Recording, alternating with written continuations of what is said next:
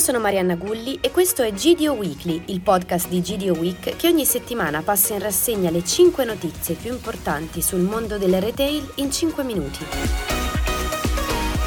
S. Lunga colpisce ancora, aperto in via Spadari a Milano il nuovo format Le Eccellenze, esattamente nello stesso posto che lo scorso anno aveva ospitato il Temporary Store di Elisenda, brand di pasticceria premium del retailer. Con le eccellenze, Esselunga vuole raccontare la forza dell'insegna e lo fa puntando sulla gastronomia servita e self-service con un'offerta di oltre 200 ricette caratterizzate dal nuovo logo cucina Esselunga che sarà presente in tutti i piatti pronti distribuiti nella rete. Nello specifico la linea comprende i grandi classici della tradizione italiana, le popolari ricette dal mondo come la paella e la nuova proposta equilibrio e gusto, con pasti vegetariani, integrali e ricchi di fibre. Ma non è tutto perché si aggiunge anche la rosticceria calda, il banco sushi tartar e poké, un corner per il pane fresco e le immancabili focaccine e per finire una selezione di vini. La ciliegina sulla torta è la zona dedicata a Elisenda.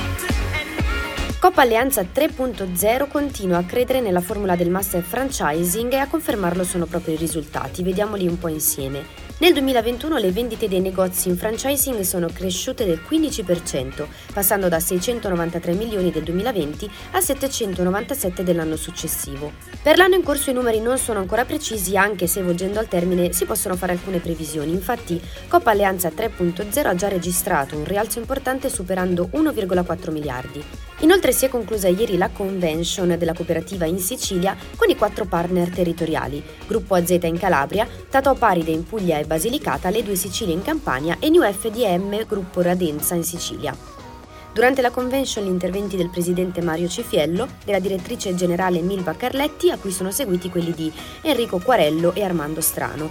Per Coppa Italia invece non sono mancati il presidente Marco Pedroni, la D Maura Latini e il direttore commerciale Domenico Brisigotti. Il gruppo Despar presenta i risultati dei primi dieci mesi del 2022 durante la conferenza Bene del FAI, Fondo per l'Ambiente Italiano ETS, tenutasi a Milano.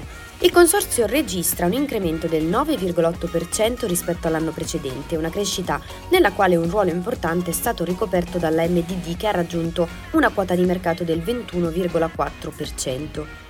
Le private label dell'insegna giocano su tre driver fondamentali, vale a dire l'attenzione alla sana alimentazione, la sostenibilità e la valorizzazione dei prodotti locali, tutti elementi in trend in questo momento. In cantiere ci sono nuovi progetti e obiettivi come il lancio di 220 prodotti MDD e il restyling di altri 300. Inoltre, come in passato, anche quest'anno, nel periodo natalizio, sarà presentata la Special Edition che si compone di 15 referenze di alta gastronomia, tra cui per la prima volta un panettone artigianale. Bennett sbarca su TikTok con un canale dedicato ai giovani utenti del social cinese. Lo fa in maniera ironica e fresca, tipica del linguaggio delle nuove generazioni, con diversi format. Uno in particolare, il TG Bennett, dà letteralmente voce ai prodotti del negozio dei vari reparti per raccontare offerte e promozioni. Vi invito a visitare il loro canale su TikTok perché è un'ottima strategia di cui il retail nel suo insieme può far tesoro. Ci sono già altri esempi di retailer sulla piattaforma, di recente infatti abbiamo parlato anche di Esselunga. Lidl ha in cantiere letteralmente il nuovo polo logistico di Assemini in provincia di Cagliari che ospiterà il primo magazzino dell'insegna in Sardegna e il dodicesimo in Italia. L'investimento ammonta a più di 70 milioni di euro e porterà a 140 nuovi posti di lavoro per una superficie di oltre 37 mila metri quadrati. Il polo sarà dotato di un pannello fotovoltaico e sarà alimentato al 100% tramite fonti rinnovabili e nasce proprio in ottica di risparmio e sostenibilità. Infatti l'IDEL punta alla completa decarbonizzazione dei trasporti entro il 2030 e il polo contribuisce ad accogliere le istanze dei negozi limitrofi diminuendo la distanza da percorrere. Proposito dei fatti accaduti ieri ad Assago, Carrefour esprime il proprio cordoglio e comunica di aver attivato il supporto psicologico per i collaboratori del punto di vendita. In chiusura le due notizie dalle nostre riviste. Su Markup abbiamo parlato della ricerca presentata ieri da Netcom sul segmento food. I dati sono molto interessanti vi invito a dare un'occhiata. In occasione di Halloween, che sappiamo ormai essere una festività entrata a tutti gli effetti nella cultura italiana, sul sito di Flashpoint Magazine abbiamo pubblicato il video delle esposizioni di zucche nelle diverse insegne. Io come sempre vi ringrazio per l'ascolto e ci sentiamo venerdì prossimo.